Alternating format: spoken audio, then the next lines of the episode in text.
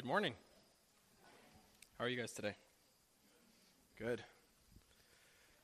If you would like to turn with me to Psalm 14, when you guys are there, I ask that you would stand for the reading of God's Word. It's Psalm 14.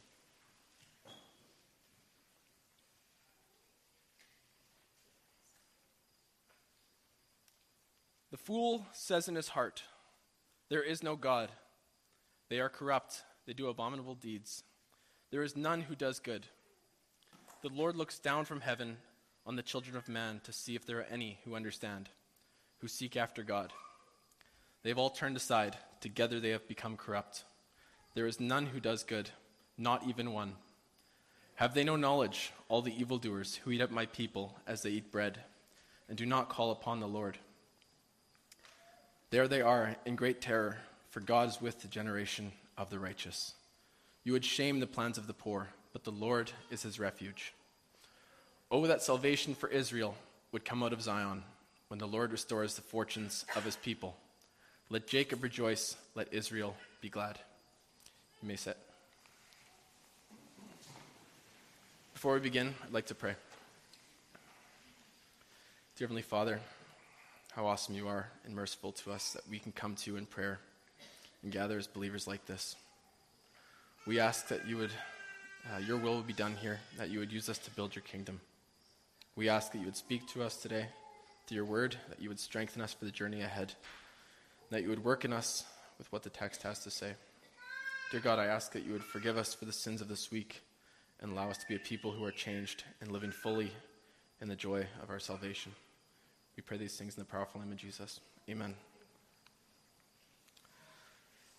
So, my name is uh, Keith, for you who don't know me. Um, I lead the youth uh, here, and uh, I was asked to speak on uh, Psalm 14, and I was, I was, uh, I'm very excited to have this privilege to be here to do this today. So, if for a second, before I'd like to start, I'd like to point something out. If you leave your thumbs in chapter 14, uh, and you flip over to chapter 53, you'll notice the chapters are almost identical. This was a shock to me. they have a few uh, small differences. Some of the differences in 14, it starts off to the choir, master, the choir director of David, whereas Psalm 53 is to the choir master according to Mahalath, uh, a maskil of David. The two psalms would have a different tune associated with them, so that would have been how they would have sung them, or perhaps the, the, the tone that they would have been sung in. Another difference is near the end of Psalm 14, it focuses on God's deliverance for those who are righteous, whereas in 53, it has a bit more attention to the destruction of the wicked. The third difference will be the use of God's name. Throughout 14, we see that the name uh, Yahweh gets used, or Lord in our English translations. Whereas in Psalm 53, we use the name, uses the name God, or in places the original translation, Elohim. Psalm 14 is a lament. It's about the per- persecution of the godly and how mankind treats God's people. But one that starts and ends with a trust and hope in God who is sovereign and who will bring them salvation. The start goes The fool says in his heart, There is no God. The first thing that pops out to me in this verse is how it reminds me that the fear of God is the beginning of wisdom. The statement alone isn't one strictly saying that only self proclaimed atheists are the fools, which would be true, however, it does go deeper. It speaks to how we live as well.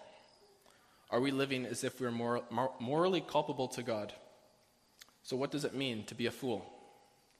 Is foolishness not getting a good grade? Is it a charge on one's intellect, their level, their IQ? No, the scriptures place it as a moral charge. There are a couple ways to look at foolishness. In scriptures, Proverbs 18, verse 2 says, A fool takes no pleasure in understanding, but only in expressing his opinion. There's a sense in which he's not pursuing truth or knowledge. He only trusts in himself in this instance. So, if the fool says there is no God, he isn't even acting in the beginning of wisdom. The beginning of wisdom is the fear of God, and what he is relying on is his own understanding. So, no, there are people like Neil deGrasse Tyson, who is not an idiot, he majored in physics in Harvard. He earned a master's degree in astronomy from the University of Texas and went to New York and earned his PhD in astrophysics. Neil deGrasse Tyson does not believe there is a God, not to mention the real one who is described in scriptures. In turn, he lives as if there is no God. With that, I would never charge him of being stupid or an idiot in the brain sense. However, there's a real sense in which the scriptures would call him a fool. Are you starting to see the difference? He rejects God, and in turn, he lives as if there is no God to rule over him. He denies evidence for such a creator. He suppresses the truth every day when he sees his own face in the mirror. He calls it nothing more than a cosmic accident. When I was in Red River uh, a few levels back, we had a test. The teacher was handing it out. It was electrical and math combined together. And the test, uh, so naturally there's Ohm's law and power law. So there was a, we talk about amperes. So my teacher, he'd walk around the classroom and he was passing the test, and he'd be amp it up, amp it up, amp it up, and he was just building it up to this this big elaborate thing, and he's getting everyone all excited and stuff. And he starts looking on the tests, and he gets a little quieter and a little quieter, and then he starts to take back a couple of the papers, and then you hear him whispering to himself, amp it down, amp it down. And then he goes back, he sits down in the front of the classroom, he kind of stares at the wall. You can tell he's thinking. And all of a sudden he smiles. He looks. He looks up from his chair. He looks at us and he says, I don't think I taught this correctly. or whatever the test was, he, he, didn't, he didn't explain it right. And he said, I think we'll have to go over this again and we'll do the test tomorrow. If I was to make an assumption here, I'm sure many people who are required to take a test on something that has not been revealed to them would say they have a genuine excuse. And to a degree, there is a case of a classroom test. A teacher who had not taught something uh, then requires a student to test on it. Yes, there would be an, an element of excuse. Hold on to that thought. When those who proclaim with their actions or words that there is no God, in particular the true God of the Bible, I suspect there's a feeling of we're off the hook because of insufficient evidence. Whether or not the atheists say it, they almost act as though there's insufficient proof of God. They may put God on the witness stand and should not be responsible for their sin. I want to propose there might be a collective subconscious thought. What if, when we look to each other and at each other, claiming side by side that there is no God, maybe cheer each other on in our false enlightenment with the attitude of the teacher can't get us all in trouble at once. Or maybe if we all missed it, maybe it's the teacher's fault. I, I don't recall if my teacher had properly equipped us or if we failed to grasp it or if he forgot to teach that portion of the test altogether. However, our God has given us all sufficient proof. We suppress the truth and have been given over to a depraved mind. With that, there is a degree of accountability of level of knowledge and understanding. But again, there is sufficient knowledge. As Romans 1, verse 20 to 23 says, which Don had read part of this morning, for his invisible attributes, namely his eternal power and divine nature, have been clearly perceived ever since the creation of the world in the things that have been made, so they are without excuse. For although they knew God, Side note, I'd argue in the sense not as a savior, but the way that the demons know him. Continuing, they did not honor him as God or give thanks to him. They became futile in their thinking, and foolish hearts, their foolish hearts were darkened. Claiming to be wise, they became fools. So, unlike the students in my class, we are fully equipped and we are held accountable. But will in, God will in fact judge us righteously by his perfect standards, but the wicked they judge and make decisions as if there is no God. The one without God, ironically, makes and presses many moral charges upon the believer to appeal to nothing more than their preferences of their heart to claim that all we stand for is unjust. The wicked say that our God isn't loving because he won't allow them to live however they feel like. That God isn't blending with their idolatrous views of love, which water down the word to mean nothing more than aimless lusts contrary to what God's reality says. They say there is no God, With their words and actions, they say God's unjust. They hate that He won't turn a blind eye to their sin. They cry, unfair, because we were born that way. On top of that, if we Christians have the audacity to say that Christ is the only way, then we are the hateful ones. Hateful for not bowing to the religion of tolerance, which ironically, by their own requirements alone, they fail, and whose law is blind to its own hypocrisy, because empty tolerance of evil is intolerant of that which is good. And without God, what is wrong with hypocrisy? They only push a moral charge as an objection and claim it as truth when it benefits themselves. So, as believers, we need to remember that all truth is God's created truth. There are no neutral facts. What someone believes or suppresses about reality does not make it go away. With our knowledge of the truth and understanding, let us not become arrogant about this. But we need to remember that it wasn't us being smart enough to figure it out. It's because what we have has been revealed to us, which we will get humbled by when we read 1 Corinthians 4, verse 7. But remember that all we have is enough understanding to be held accountable. It's our blackened hearts that hate God that make us hate the truth.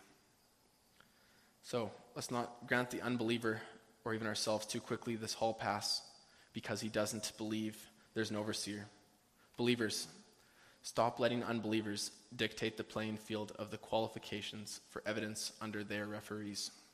Yes, we have enough knowledge to give account, and there is a time and place for doing that.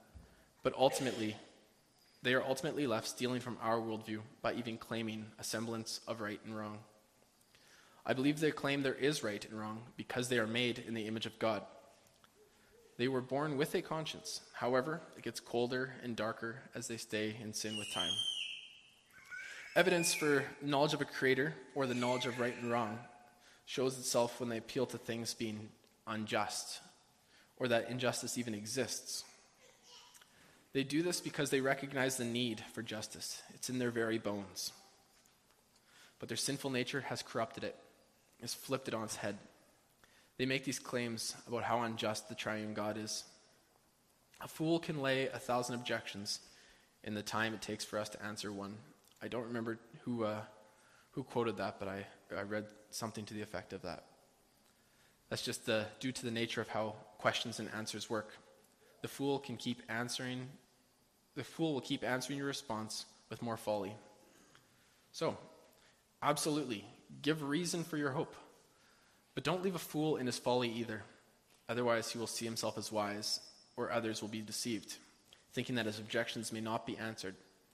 We see in Proverbs 26, verses 4 to 5, it says, Answer not a fool according to his folly, lest you be like him.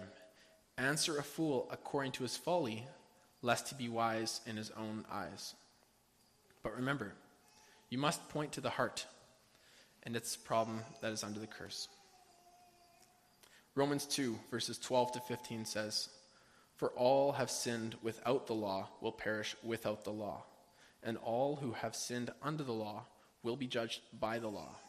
For it's not the hearers of the law who are righteous before God, but the doers of the law who will be justified. For when Gentiles, who do not have the law, by nature do what the law requires, they are a law to themselves, and though the law is written on their hearts, while their conscience also bears witness, and their conflicting thoughts accuse or even excuse them. They will be guilty by their own conscience. So don't be ashamed of the gospel. Preach its words to them. For the word of God is living and active, sharper than any two edged sword, piercing to the division of soul and of spirit, of joints and of marrow, discerning the thoughts and intentions of the heart. Know that the gospel has power. So, Christian, please do not be ashamed of the gospel and use it. Preach it. We need to remember that all authority on heaven and earth is Christ's, and that we appeal to his victory when we share the gospel. Remember, ultimately, it is also the Holy Spirit that must do the heart transplant within them, as he did with us. We don't always get to see the fruits of our showing the gospel. Often we leave seemingly no different, or sometimes they seem to leave with maybe a rock in their shoe, but that is about the extent of it. But I think an honest analysis of one's own rejection of the good news is by the author of the book Brave New World, Aldous Huxley. He is quoted to have said, I had motives for not wanting the world to have a meaning and consequently assumed it had none, and was able without any difficulty to find satisfying reasons for the assumption the philosopher who finds no meaning in the world is not concerned exclusively with a problem in pure metaphysics. He is also concerned to prove that there is no valid reason why he should he, should, he personally should do as he wants to do. For myself, as no doubt for most of my friends, the philosophy of meaningless was essentially, essentially an instrument of liberation from a certain system of morality. We objected to the morality because it interfered with our sexual freedom. The supporters of the system claimed that it embodied the meaning, the Christian meaning, they insisted, of the world. There was an admirably simple method of confuting these people and justifying ourselves in our erotic revolt. We would deny that the world has any meaning whatsoever. He was honest about his presuppositions. After much suppression of the truth, he never, he never admitted to knowing or acknowledging God in this quote, but in a backwards way, he did. He knew if he could philosophically convince himself that he had to use his own mental gymnastics, that is, he could pretend with a slightly number conscience that there is no authority in which he is accountable to. He goes as far as mentioning the very acts and sins that he craves, that an obligation uh, to cease from uh, would exist if he uh, acknowledged a creator. There is an important distinction to be made. I'm not talking about a belief in a God. I'm referring to the God. Again, this psalm is not about general theism. Many of us would be happily worship our false deities who are impotent, but to live as to reject the real creator is the one who is the fool who does not do good. So, like the first verse teaches us, the fool is corrupt and does abominable deeds. There is none who does good. The status of the heart of the fool who lives as if there is no God is against him in every way. He is unable to do good. I talked about this ad nauseum last time I spoke, so I won't go too far into it, but I think it is an important reminder to address that Romans 8, verse 7 says, For the mind that is set on the flesh, so that's anyone who's not in Christ, is hostile to God, for it does not submit to God's law. Indeed, it cannot. Moving on, in verse 2, when it says, The Lord looks down from heaven on the children of man to see if there are any who understand. The footnote in my text says, Or that act wisely. Again, going back to foolishness being a moral stance, a stance that lacks reverence for God. When we read, The Lord looks down from heaven, it gives us a reminder of his authority over us. It's actually hilarious that we think we could even begin to judge him.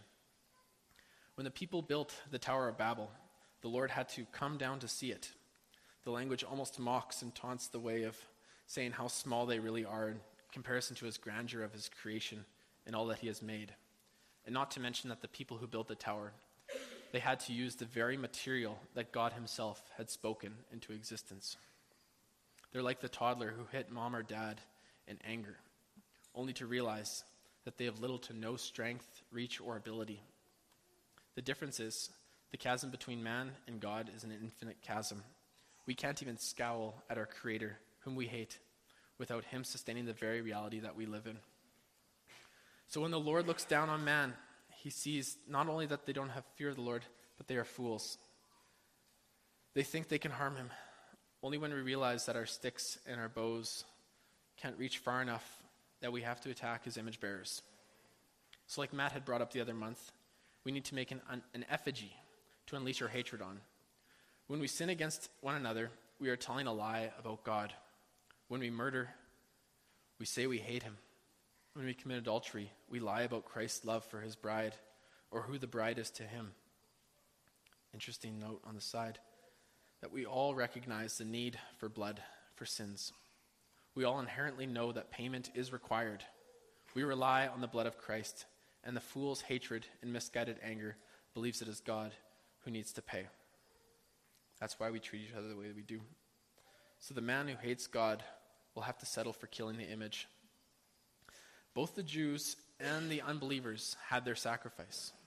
Both God's people, Christ became, for, for God's people, Christ became accursed for us, taking upon our sins to cover our debt to God. However, for the unbelievers who hate God, they live as if He is the one who needs to pay. So when Christ came, they killed Him. God, who went into His very own story, handed over His Son to merciless men who wanted to take their wrath out on Him. Both parties had their sacrifice that day. Only one was efficacious, righteous, and in submission to the Father. The other was impotent, evil, and in submission to their own desires. The people didn't reject Christ because they loved God. They killed Christ because he blasphemed the God that the people made up in their own hearts. Verse 2 continues, and then I'm going to expand to verse 3 to see if there are any who understand, who seek after God. They have all turned aside. Together they have become corrupt. There is none who does good, not even one. When he looks down, he saw them all together were corrupt. There was none who does good, not even one. Paul later addresses this in uh, Romans 3 when he says, Both Jews and Greeks are under sin, as it is written. None is righteous, no, not one. No one understands. No one seeks God, for all have turned aside. Together they have become worthless. No one does good, not even one. That just shows us how much we need that heart transplant, how much it's not it's not our doing when we repent and put our trust in Christ. It's it's his it's his work in us. Verses 4 to 6. Have they no knowledge? All the evildoers who eat up my people as they eat bread and do not call upon the Lord. There they are in great terror, for God is with the generation of the righteous. You would shame the plans of the poor, but the Lord is his refuge. This almost wants to reveal the trajectory of their very own ways. As we have seen in previous verses, and these verses as well, it shows the wickedness of their ways, showing the persecution they practice against the people of God. They eat up people as if they would eat bread. God's people say eat bread. That's such a bizarre statement. But we also see that language get used in Proverbs. Proverbs 4, verse 17, it says, For they eat the bread of wickedness and drink the wine of violence. The wicked's ways and the path that they lead on lead them to hunger. That is a destructive hunger, and they need to be filled by it. Those of you who are um, humans like myself, uh, know that we can't just eat food once. It's a daily thing, it's not one and done. Our desire for food, it returns. Bread gets talked about a lot throughout the scriptures. We see in John 6, Jesus calls himself the bread of life. When a believer prays the Lord's Prayer, we ask for our daily bread. We see manna coming from heaven daily for the Israelites in the desert. But ultimately, we see that unlike manna, those who eat the bread of life will live forever. John 6, verse 58. And then also, we rely not on ourselves, but daily on the word and that which is given to us by Christ. Our justification we receive once, but our sanctification is a process that we receive daily, and we get our strength from Christ daily. While our justification is a given status, our sanctification is a lifetime. He doesn't give us a super potent, super potent uh, dose of lembas bread. I don't know if people know what that is. If you've seen Lord of the Rings, there's this, uh, I got a thumbs up back there. it's essentially a bread that can, you take a bite and it fills the stomach of a full grown man. But no, it is not that. It says, he, uh, he gives us bread daily for the journey. Hence, we eat bread at communion in remembrance of Him on the Lord's day. But the wicked consume men as they would bread. The adversaries of God's people consume their wealth and possibly their lives. The Matthew Henry commentary suggests it's like meat and drink to them. Their wickedness causes their persecution to be as agreeable to them as food is for them, and they do not call upon the Lord. They consume the Lord's people as if there is no Lord at all. All their ways are evil. They do not rely on God in prayer or strength, but rely on their evil deeds. Then moving on to verse 5 the danger and folly of their ways. There they are in great terror, for God is with the generation of the righteous. Their hearts are full of terror. and fear inside. But why is that? The verse itself says, For God is with the generation of the righteous. Even after suppressing the truth for a lie, we cannot escape judgment. Some people are content in their folly and have suppressed the truth enough, but ultimately, every man knows his days are numbered, even the demons shudder. The terror they have of judgment is different than the fear that leads to righteous, the righteous to wisdom. It's done while they shame the plans of the poor. They shame God's people. And where the danger is, the ones whom they sh- shame take refuge in the Lord. It is a fearful thing to desire to bring harm to God's people. Think of all the Egyptians who are consumed by God's judgment in the sea. Or think of Matthew 18:6. Whoever causes one of these little ones who believe in me to sin, it would be better for him to have a great millstone fastened around his neck and to be drowned in the depth of the sea. Or God's promise to Abraham I will bless those who bless you, and him who dishonors you I will curse, and in you I will make all the families, all of the families of the earth shall be blessed. So, going back to the beginner, beginning of the chapter, can we see the foolishness of the man who is in great terror? Yet, he lives like he is not accountable to God. That, my friends, is foolish. So, how about us? Do we carry on our weeks, days, not getting our strength from God's word, in our reading or in our prayers?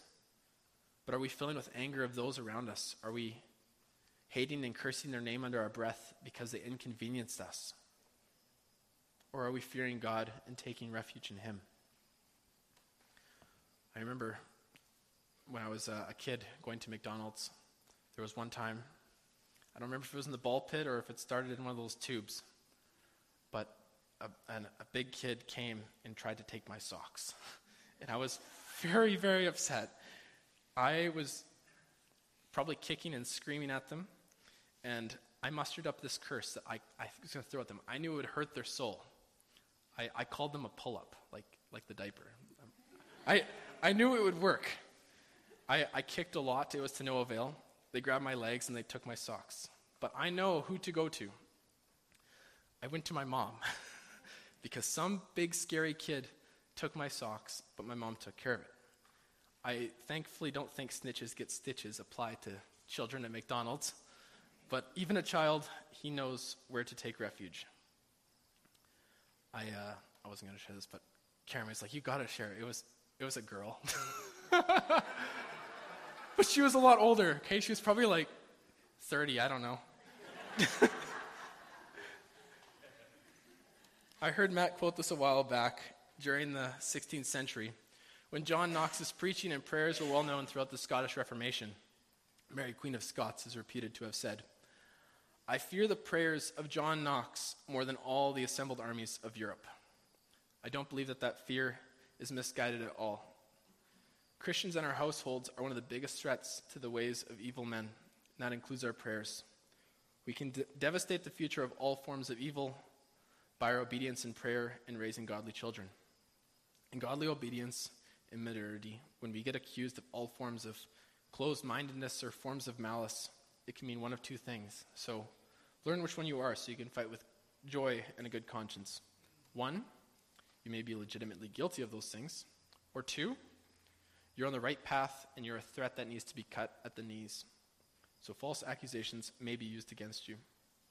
Communism, feminism, secularism, and many of the other evil isms that are rooted in sin cannot survive due to their fruitless nature. But they subconsciously or consciously know that we actually produce fruit, and their very heritage is castrated by its own methods. Which leads me back to the point of not just a danger to our enemies, but there is a comfort to God's people in these verses. Verse 6 You would shame the plans of the poor, but the Lord is his refuge. What a statement to be made. What a worthless pursuit to fight the God of the universe by attacking the very ones that he loves. He died for those people. How much more could anyone love someone?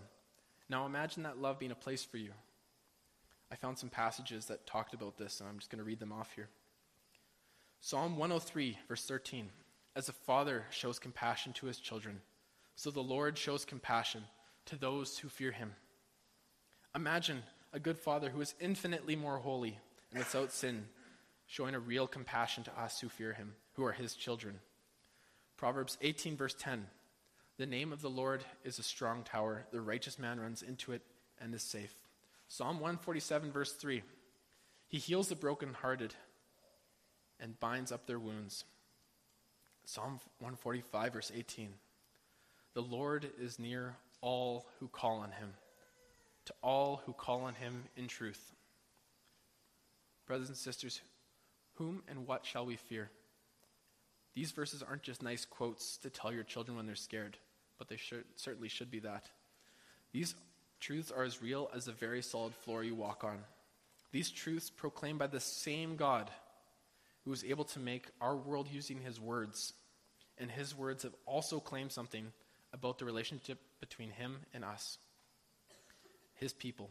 That is one of grace, mercy, compassion, and a place of refuge. So let that sink in for a second. His words declare the very reality that we exist in. And then he tells his bride how much he loves her with those very same words. That should hit hard. God is not giving empty words, he cannot lie. The truth about what he says about anything is as real as life itself and is in no way less true and can never be changed. We are so used to people in our lives exaggerating or not following through. People have said to one another, I love you, and then show something completely different with their actions. That is not our God. That is not our strong tower. Seasons and circumstances do not change the word that he has revealed to us in his scriptures. Then, verse 7 in our chapter today. Oh, that salvation for Israel would come out of Zion. When the Lord restores the fortunes of his people, let Jacob rejoice, let Israel be glad. Here, David's praying for the deliverance that God has promised his people. Some say David wrote this when Saul persecuted him, others when Absalom rebelled against him.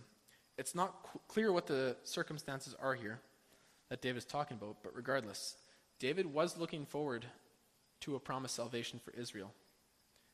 It's a prayer for deliverance from the enemies.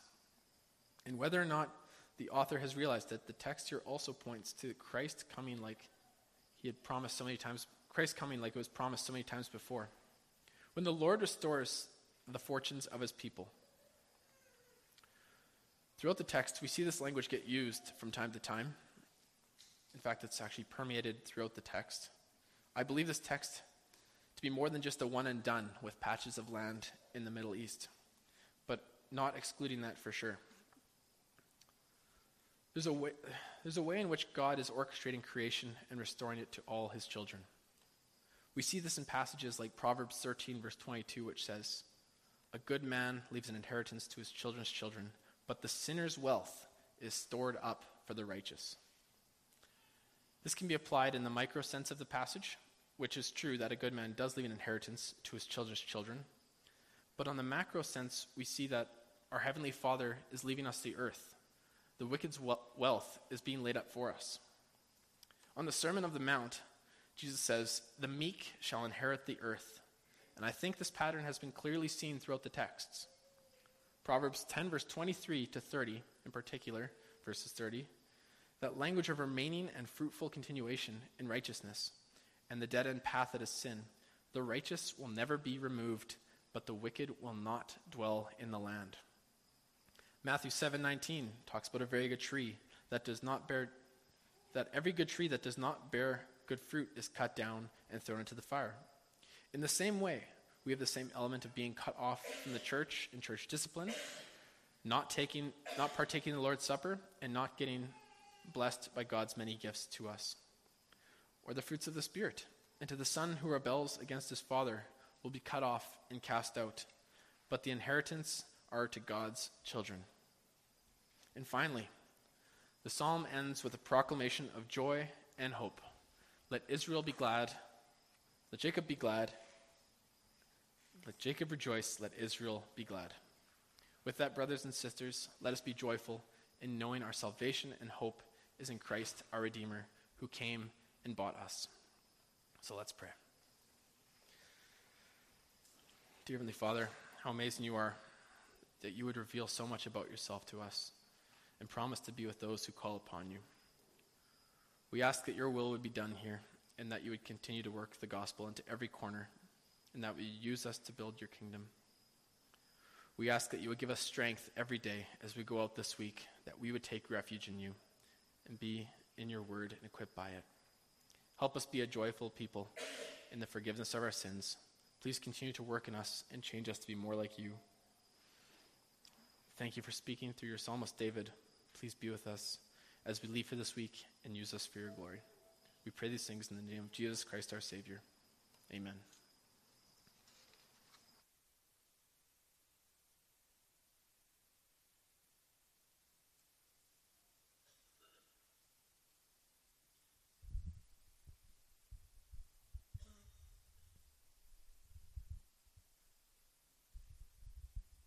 Stand.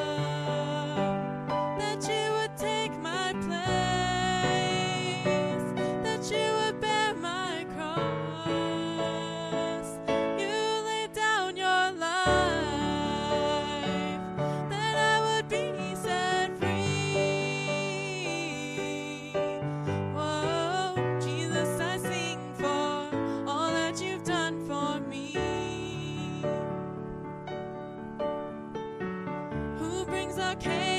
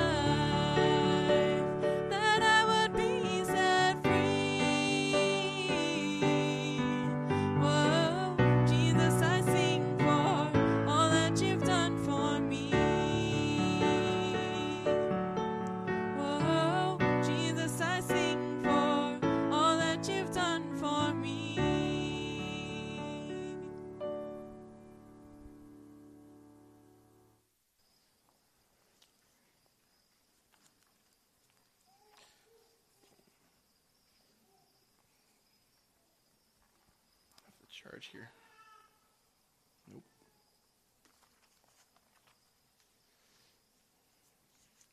Well, the charge is this you are to live in the full realization that you are accountable to God. So do not continue to live in sin and treat salvation as a license to do whatever you want.